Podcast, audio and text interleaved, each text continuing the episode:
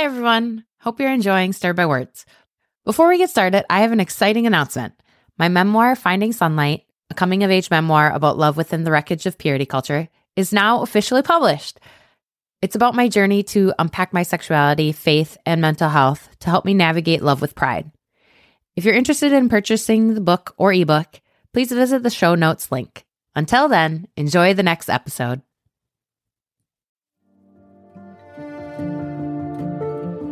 Do you love words? Are you passionate about health and wellness? Hi, welcome to Stirred by Words, a podcast that uses the power of words to unlock your writing and wellness practices. I'm your host, Chrissy Holm, writer, editor, and wellness advocate. This show is about my love for words, writing, and wellness, and I'm passionate about learning from others. Grateful to have you join us. Today's meditation is inspired by this week's word, legacy. This week, we'll be focusing on the chakras and how they tie to legacy. For those unfamiliar, chakra refers to the energy centers in your body. The belief is that your chakras need to stay opened or balanced, and if they're blocked, you may experience physical or emotional symptoms related to a particular chakra. So let's take a moment. Start by taking a comfortable seat, closing your eyes, and taking a few deep breaths in and out.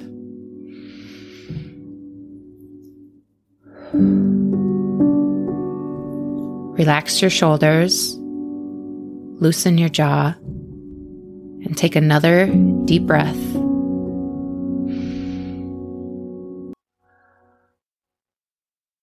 And continue breathing throughout the next part. Let's start by focusing at the base of your spine, your root chakra. Think about this question. How do you create a lasting impact on the world around you? Take a deep breath in and a deep breath out. Notice any feelings of fear and anxiety, or maybe if you're feeling grounded and secure. Sit with these emotions and thoughts for a moment and keep breathing.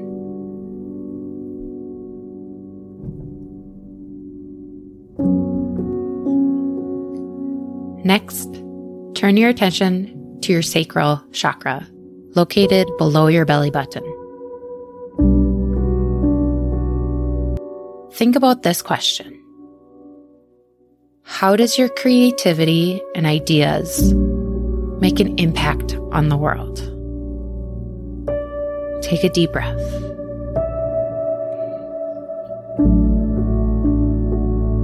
Notice any feelings of inspiration or motivation, or maybe if you're feeling stuck or disconnected. Sit with these emotions and thoughts for a moment and keep breathing.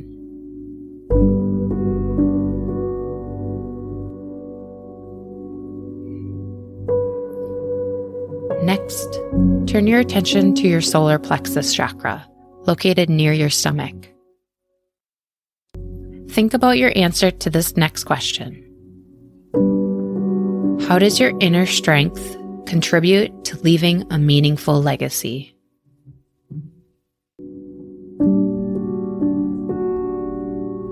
Recognize any feeling of a lack of confidence or self-doubt, or maybe if you're feeling a strong sense of confidence or determination. Sit with these emotions and thoughts for a moment and keep breathing.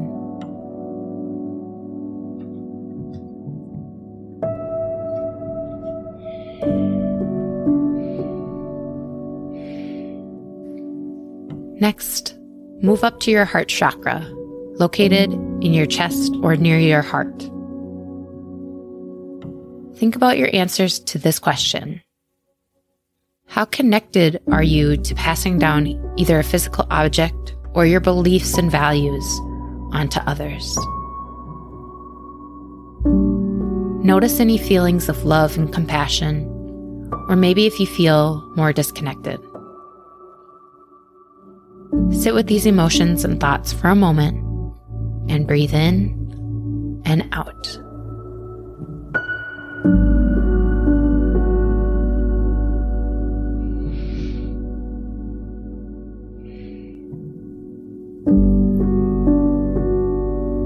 We'll move on to your throat chakra, located in your throat. Think about your answer to this question. How do you communicate your ideas, passions, and beliefs effectively toward others around you? Notice any feelings or thoughts of confident expression, or maybe difficulties in communication or self-expression you may be feeling. Sit with these emotions and thoughts for a moment and remember to breathe.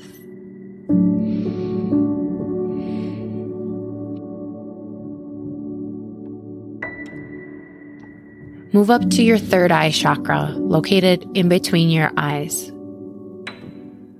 Reflect on your answer to this question. How does your intuition or spiritual insight connect with your purpose or legacy? Notice any feelings of anxiety or disconnection with your intuition, or maybe it's a sense of clarity or inner wisdom. Sit with these thoughts for a moment and breathe.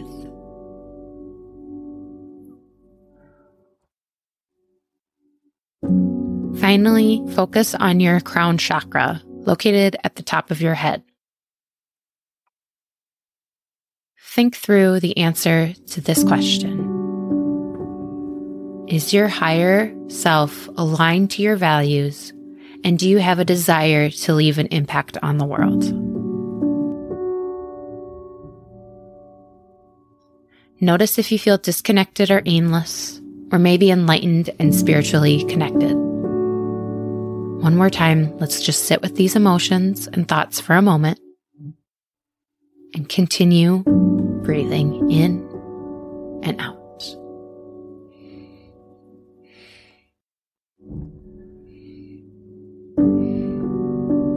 Take a moment to reflect on all the different chakras and which one stuck with you so that you may be able to explore more after this meditation.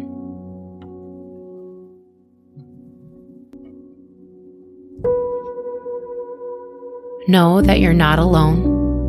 In each breath you take, in each moment you explore inward, you have the power to make changes in your life.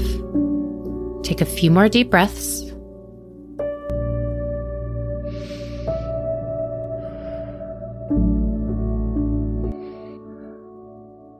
And slowly open your eyes.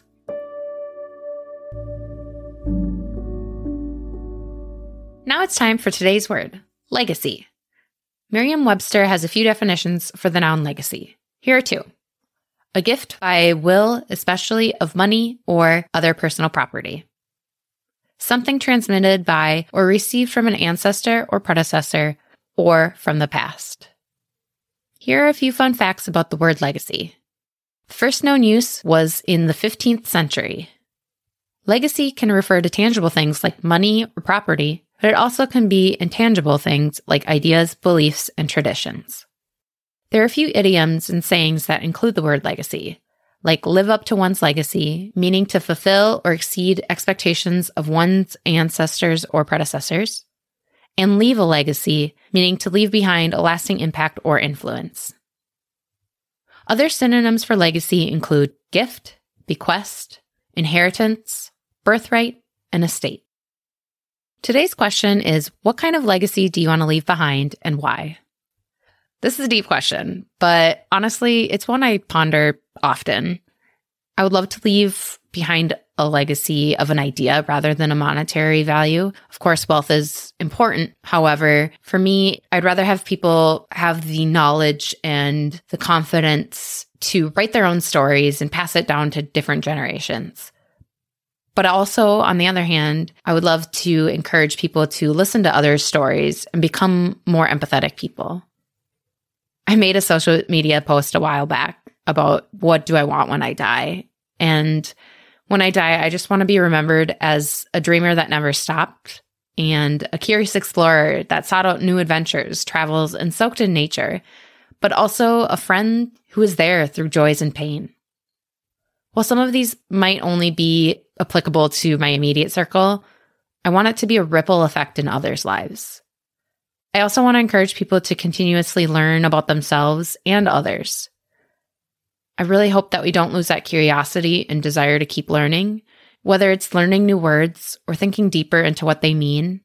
Giving a voice and a collective understanding is really important to me and what I hope to pass on as my legacy.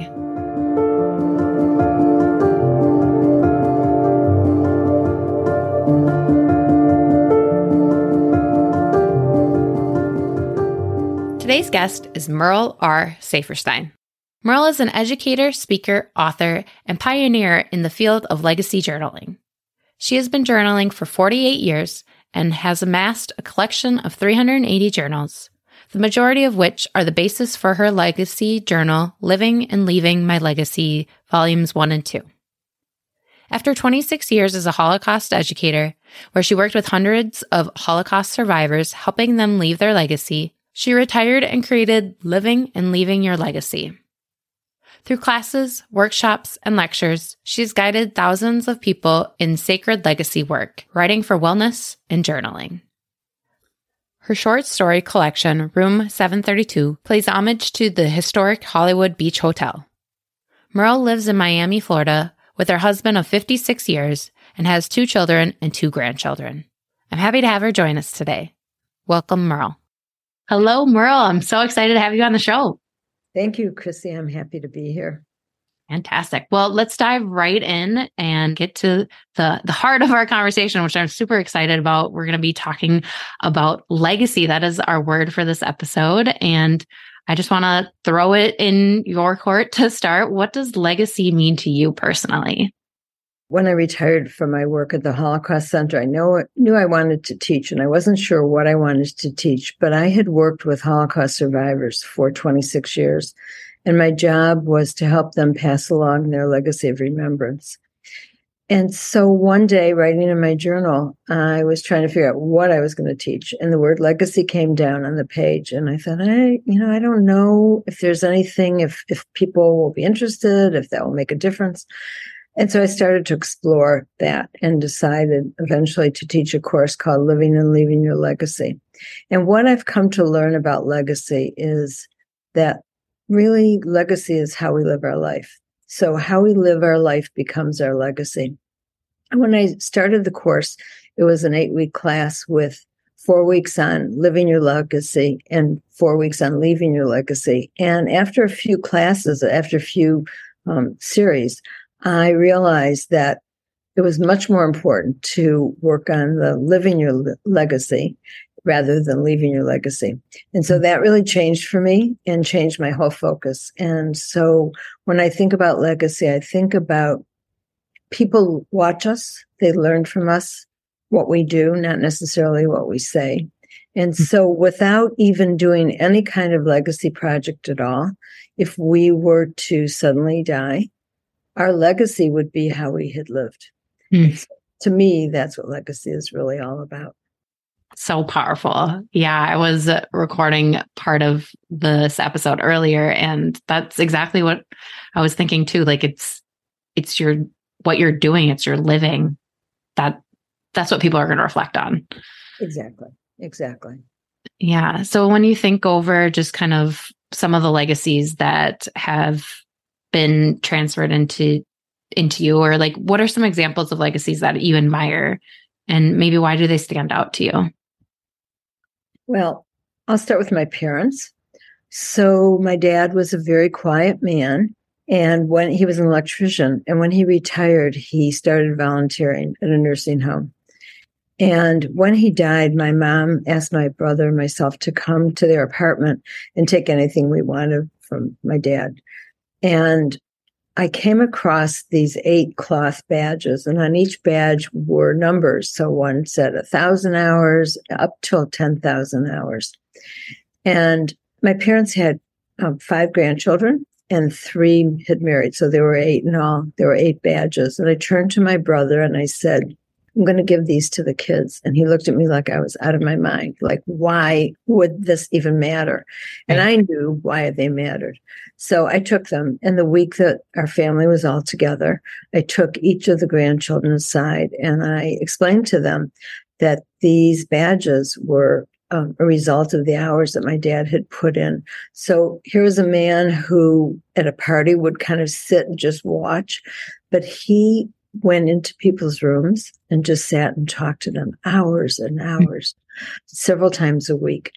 And to me, that was really an important legacy that, that I was able to say to the kids, you know, this is someone who took the time to care about someone else who was who was basically alone, and here he was doing that. So so that's one legacy. Besides which, my dad was someone who every single grandchild felt that that they were the most special, and it's fun to listen to them. You know, t- still to this day, my dad died in nineteen ninety-six. They still argue about, no, I was the favorite.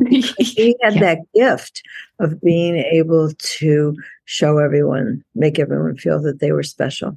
Yeah. The second was my mom. So my mother was a teacher. She taught for forty years. And Ruth Rothenberg, that was her name, had this reputation within the community because everyone knew her. You know, any, anyone who went to, so she was a Hebrew school teacher. So anyone who went to the synagogue knew that Ruth Rothenberg was the teacher. She was a wonderful teacher. And at her funeral, it was amazing to me how many former students came. And it wasn't just one person in a family, but it was like a grandmother with her grandchild who had had all had my mother. And it was so interesting to me to, to see the impact that she made on people. And on me, because when I was young, I would watch her teach. And I think that that's probably where, I, I mean, I think teachers are born teachers. I don't think we learn to be a teacher. But certainly she inspired me to become an educator. So those are two. And then, of course, working with the Holocaust survivors. I mean, each each Holocaust survivor whose life I was fortunate enough to to be part of have taught me some of the most important life lessons. And, and of all of them, probably the resilience of the human spirit, to listen to their stories and know that they survived probably the worst of all horrendous crimes and picked up the pieces and brought life into the world and lived very full lives. I mean, that to me is, it says a lot. Uh, Interestingly yeah. enough, after I retired from the Holocaust Center and started doing legacy work, one of the child survivor groups asked me to come speak. And many of those people had been at the Holocaust Center, you know, who I had known, not all of them, but many. And many of them had given their testimony. And I decided that I was going to really um, ask them to think out of the box, because they were no older than fourteen during the Holocaust. And yet, when you ask the survivor about his or her legacy, they're going to talk about the Holocaust.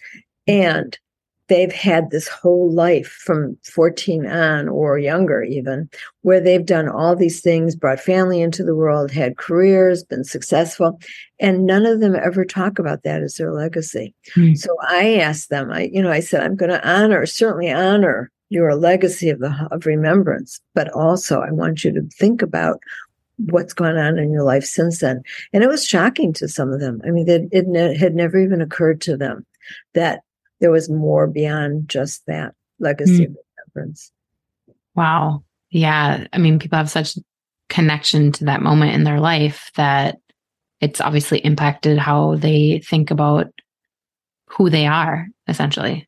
Right. Who they are, how they're living.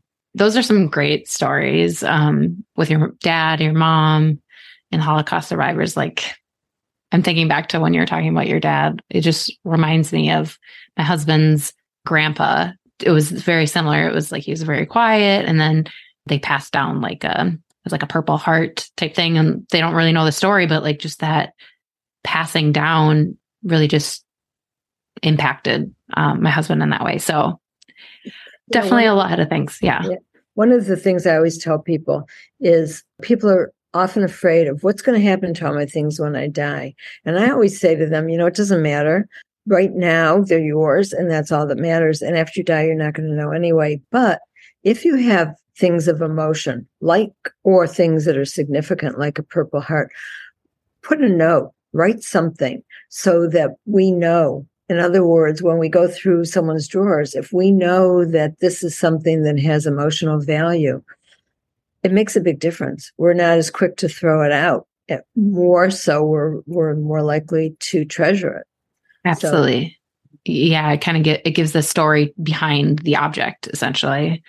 Exactly. So kind of on that same wavelength, uh, I know on your website, you talk a lot about legacy journaling. And I guess my first question is just, can, can you describe what that means to our listeners? And then I'll have some follow-up questions after that. Sure.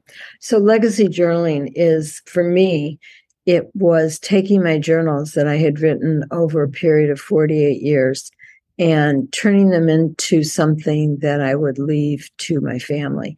So I have two children and was not sure what I was going to do with my journals, but realized that I really wrote them for myself and could not leave them for my children. And so I decided that I would go back and read my journals and take excerpts according to, it ended up to be seventy topics. And I know, cra- it was crazy. I mean, that's a lot of journals to sift through. It's a lot of journals. It took me fourteen years to do yeah. that. And then to decide which ones I wanted to share, and then to decide that, in fact, I was going to share them, not just with my children, but to put them out into the world. But I'm going to give you an example of legacy journaling. I taught one of my legacy classes at a cancer institute, and one of the women in the class was, at the time, forty. When she was thirty-eight, she gave birth to a child. And when she was pregnant, she felt a lump in her breast and kept saying to the doctor, there's something going on. And the doctor kept saying, no, it's just your pregnancy. It's nothing. It's nothing. She gave birth to a daughter. Three months later, she started having real back pain and eventually found out that she had cancer, actually had breast cancer that had metastasized to her, her spine. And so here she was, a very young woman with a young child. And of course, we were hoping that she would live, and she was under some heavy-duty treatment. But at the time, I encouraged her to start journaling. And I also encouraged her to do some legacy projects. So she made a video of life lessons, you know, to leave for her daughter, just in case. We were hoping that that was not going to ever matter. Three years later, she ended up dying. And so she left a five-year-old little girl. And three weeks before she died, her brother called me and he said, Sarah has asked me to call you and ask if I could send you her journals and you would read her journals and take excerpts and put them into something for her daughter so that someday she'll have them. Mm-hmm. So, I mean, to me, that was like the most significant, sacred thing that anyone could ask. So the, the, box of ten journals arrived, and for the first week I couldn't even touch it. I just put them aside and just kept looking at the box, and then just kind of did a ceremony when I opened them and made it very clear to my husband that for the next, until I finished, I was really just going to be very involved in them. And so I, I did nothing else, but for two and a half weeks read her journals and started taking excerpts. So she wrote these journals for herself. She had no intentions of anyone ever reading them. It was very evident to me. She was religious. She was a Catholic, religious, often would write to God in her journals. She had one journal, which was really a, one of those calendar journals where there's like seven days and two pages, and she would write notes. And that one she specifically wrote to her daughter. Mm-hmm. Which was great because I had real things that, that I could take out for her daughter. But there was so much in there. There was also some stuff in there that I am sure that she would want no one else to ever read. I mean, it was pretty heavy-duty stuff, you know, mm-hmm. talking about things that, that for sure she didn't want shared.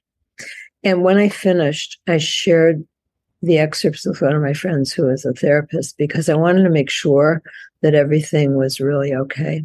I I took one of the covers from her book, I copied it and made it the cover and had the book bound and sent it to her brother and asked him to please save it for when his niece was eighteen because I felt that before that there was stuff in there that was really not for a young person to read. But when she was eighteen, um, I knew that this would be a gift that would be incredible for this child.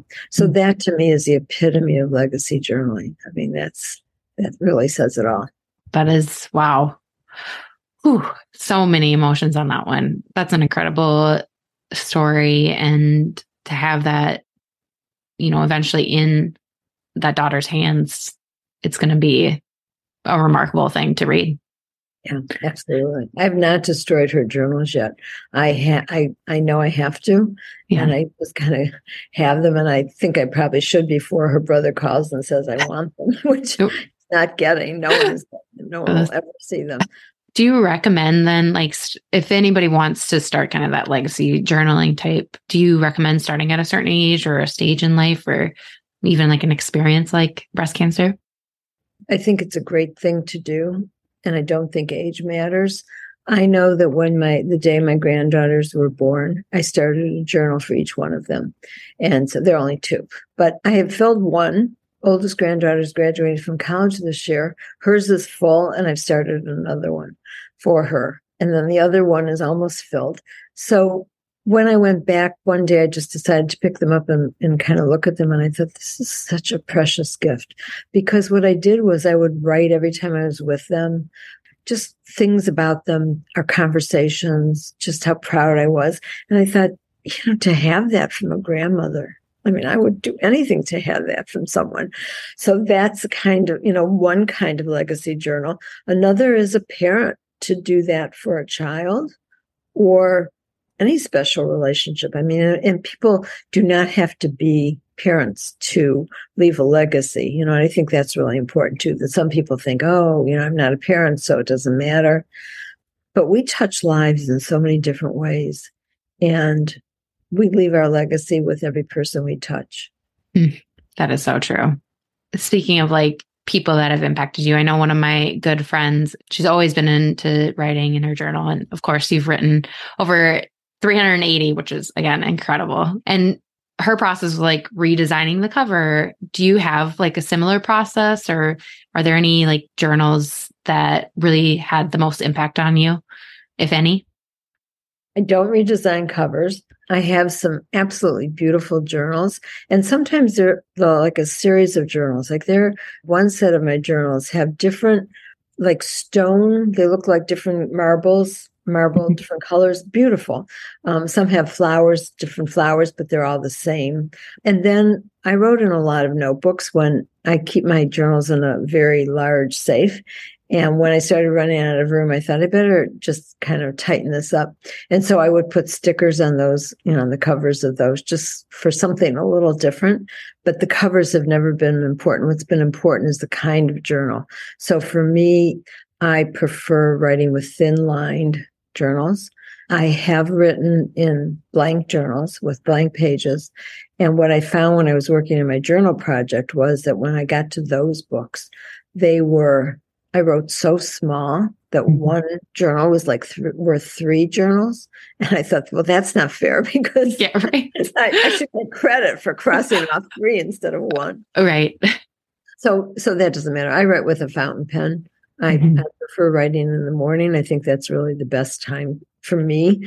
But also, we write out of our unconscious when we write in the morning. And so that, that to me makes a lot of sense. I think everyone has a different process and a different, you know, some people do art in their journals, and some people write bullet journals where they just write lists. So, you know, I, I, we all do it differently, but the important thing is to do it. Get the thoughts out, get the experiences out, get the drawings out, whatever it may look like. Right. I always say in my classes that when we have a cluttered house, we are not free to think the way we might otherwise. You know, when things are clean and neat, it just kind of gives us a sense of space, and, and our minds are clearer. And I feel the same way about when we have things in our head. It's really important to be able to get them down on paper. And so some people say, you know, I'm afraid to journal because when I was a kid, my mother read my diary, and, you know, I don't can't trust anyone. And I understand that. But what I say is then don't write it in a journal. Write it in a piece of, on a piece of paper. And if you have to, tear it up or burn it. but get it out, because the real gift is is getting getting that down and out, being able to look at it and just move on, grow from it, learn from it. Mm-hmm. Right. Yeah. There's something about like physically writing it out, getting it out of the swirling thoughts in your head. And yeah. like you said, get rid of it, shred it, whatever it may be, just get it out. And the other thing is, you know, they're now password protected programs where one can can write online, even, you know, on, on their computers and do it that way. I mean, to me, it's really important. I the act of actually writing with a fountain pen is important to me. But some people journal. In my journaling circles, I have one woman who just always types, and another one who silences herself when she's writing and speaks into her phone and it translates. So yeah, there's so many different ways you can go about it. Yeah. Yeah. I think uh, I do some journaling too, but I, I'm a typer. Like I, I feel like I can't write as fast as my thoughts will come. So that's typically why I do the typing, but yeah, it's just, you're right. There's so many different ways you can go about it. So kind of on that same wavelength, what advice would you give to someone who is maybe interested in starting a journal practice, whether it's legacy or just journaling in general? I would suggest that people often say, I don't know where to start. So my, my suggestion is always start with right now. So right now I am thinking, right now I am feeling. And also to never censor what you write, just to be able to put it all down and realize that there are no mistakes in journaling. You know, it doesn't matter. Grammar doesn't matter. Punctuation doesn't matter. It's a one place where it's okay to do it any way you want to do it, but to just do it. So some people say, well, how and whatever. And I say, if you're really hesitant, start with ten minutes a day. Commit to writing ten minutes a day for a week. And then the next week, commit to writing fifteen minutes a day. And it takes... You know, what did, what did I hear? It takes twenty times or forty times to create a habit. And yeah. So, yeah. I don't know. I can't remember I, what it is, but I know it's one of those two. And yeah. So just, just do it and just commit to it, even if it's committing for a month, and then see if that works for you. But what I know is journaling is the greatest gift we give ourselves. Mm-hmm. As is any legacy work we do. You know, we think we're doing it for someone else. And we are. But really, the huge gift is the gift we give ourselves. That's absolutely true. What What do you think, kind of going on that same wavelength of legacy again, what do you think is the most important aspect of leaving behind a positive legacy or just anything for future generations? I think there's something called an ethical will. And an ethical will is one's values, life lessons, hopes, and dreams. And so to me, I think the greatest gift is to leave life lessons, to be able to say, this is this is something that happened to me. From that, I learned this. And I'm passing along to you because I hope that you will understand what this means. So in other words, to me, the gift, and I have just helped so many people write their ethical wills, I just think that that is a way to really look at one's life and to be able to focus on what matters. And what is it that you've learned that you think others can benefit by? Mm. And then the values, you know, what are the values that you hope others will um, pick up on and, and are important to you, and maybe hopefully they will be to them? And then, of course, you know, what you hope for a person is always lovely, too. Yes. That That is so great to be able to pass on just like your knowledge, your experiences, and how it's really like impacted your life to hopefully help others um, navigate their own journeys, essentially. Absolutely. Absolutely. That's great. Well, I know we're getting towards the end of our conversation, and this is the part of the episode where I ask each of my guests to share a unique piece or reflection related to a word, whether it's fiction, nonfiction, poem, or personal experience. And Merle, you wrote this in advance, but I'm really excited to hear what your piece is on legacy. So without further ado, Merle, if you want to just let us know what you're sharing with us, and feel free to read it. Okay. So this is, I'm sharing two excerpts from my journals. And this this is from my second book. And in my second book, I have a chapter on legacy. And at the very end of the chapter, I have some ideas of things, projects one can do, legacy projects one can do, um, and also projects that children can do when they've lost someone, you know, that they love, and then also how to write an ethical will. But this comes toward the end of the chapter. So the first one is was written on April twenty-fifth, two thousand fourteen. Tonight, the day after Carol's funeral, we had dinner, and then the whole family went to her condo. We formed a big circle. Little Audrey was on the floor in the middle. I gave her the extra piece of stationery with Carol's letter to the grandchildren. Between that, the Kleenex she ripped up, and our water bottles, she entertained herself. There was something symbolic about Carol's great-granddaughter crawling around in the center of the circle filled with so much love. I began by telling everyone about some of the legacy work Carol and I had done. I let them know that she specifically wrote her ethical will for them. I suggested we bring Carol's spirit into the room, which led us to share stories about her. There were many tears and lots of laughter, too. We did it all with such love. I felt grateful to have facilitated this experience and to have been part of this loving family circle. Then I read Carol's ethical will. I hadn't read it since she had written it, and wow, was it ever powerful. Everyone was silent as I read. They quietly absorbed it as I brought her words, thoughts, and love to them. It was amazing to see this legacy work come to its final place in a meaningful way. Without a doubt, Carol would have loved it. I certainly did. Then the girls and women went into Carol's room, and I passed out her good jewelry as per her wishes. After that, I took out the rest. She had so much that wasn't for anyone special, and everyone chose something. It was a lot of fun with all of us on her bed, helping one another pick out pieces that best suited them. I'm just going to stop for a minute. Yeah. And say that the sound that you're hearing is my clock, which my cousin Carol left to me when she died. And every hour on the hour, it plays a Beatles tune. And oh. So it just is really fitting that this was what she left me, and here I am reading about her. Whoa. Wow. Wow. On Saturday morning, Gary, Dennis, and I, those are her children, went to Carol's condo. As we went from room to room, I pointed out the items she chose to leave them and their families. She had told me multiple times that she was afraid they wouldn't want anything. I had to laugh at how right she was. Still, the age took home some treasures to have as keepsakes. The rest we'll offer to her friends and family since there's so much.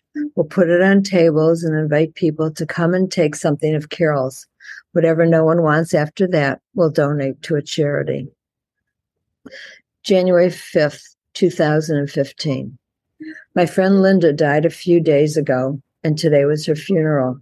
When I talked to her husband on the day she died, I told him about her ethical will, which he knew nothing about. I suggested he read it at her funeral, and he did.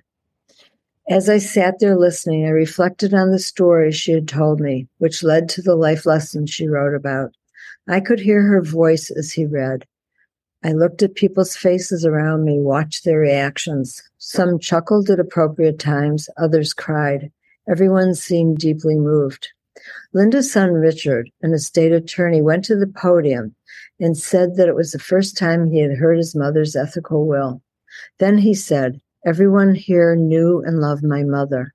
I encourage you to go home and write an ethical will, just like she did." I loved that. Each of Linda's four grandchildren talked about how she believed in them. For someone to know that is such a gift. Linda would have loved how they spoke about her. They will remember their grandmother in a special way. January sixth, two thousand fifteen. My legacy work has new meaning as I move forward. Yesterday's funeral gave me a deeper insight into its value. Everyone in, at the funeral heard the product of Linda's many hours working to pass along what matters to her. Today I thought about the first time I was called on to do this sacred legacy work. Lily was a forty-nine-year-old woman who was dying of brain cancer. She had a nineteen-year-old son and wanted to leave messages for him. George, her husband, explained how they were waiting for someone from the hospice organization to bring a video camera to tape Lily sharing all she wanted to pass along to her son. Lily spoke to us for two and a half hours, discussing all the important messages she wanted to pass along. At some point toward the end of our conversation, I noted George's iPad nearby. That's when I realized they didn't have to wait. Instead, he could easily turn on the video camera on his iPad and record Lily. I suggested that and left shortly after. I got in my car and sat there thinking about the intensity of the conversation and how it had blown me away. Two days later, George called. He said that as soon as I walked out the door, he began taping Lily. She talked for four hours. She told stories about her life and all she wanted her son to know and remember about her. The next day, Lily fell into a coma and died that night. When George told me that, I realized how important it is not to wait to do the legacy work, regardless of whether one is dying. We never know what's ahead. Wow. That was so good. Thank you. Yeah. Got to get writing now. Yeah, it's never too late. Absolutely. Well, thank you so much, Merle, for your time and your energy today and for talking about legacy, like so journaling, journaling, and even a little bit of about your books, uh, Living and Leaving My Legacy, Volume one and two. Really appreciate your time. Thank you, Chrissy. It was my pleasure to be here. Thanks.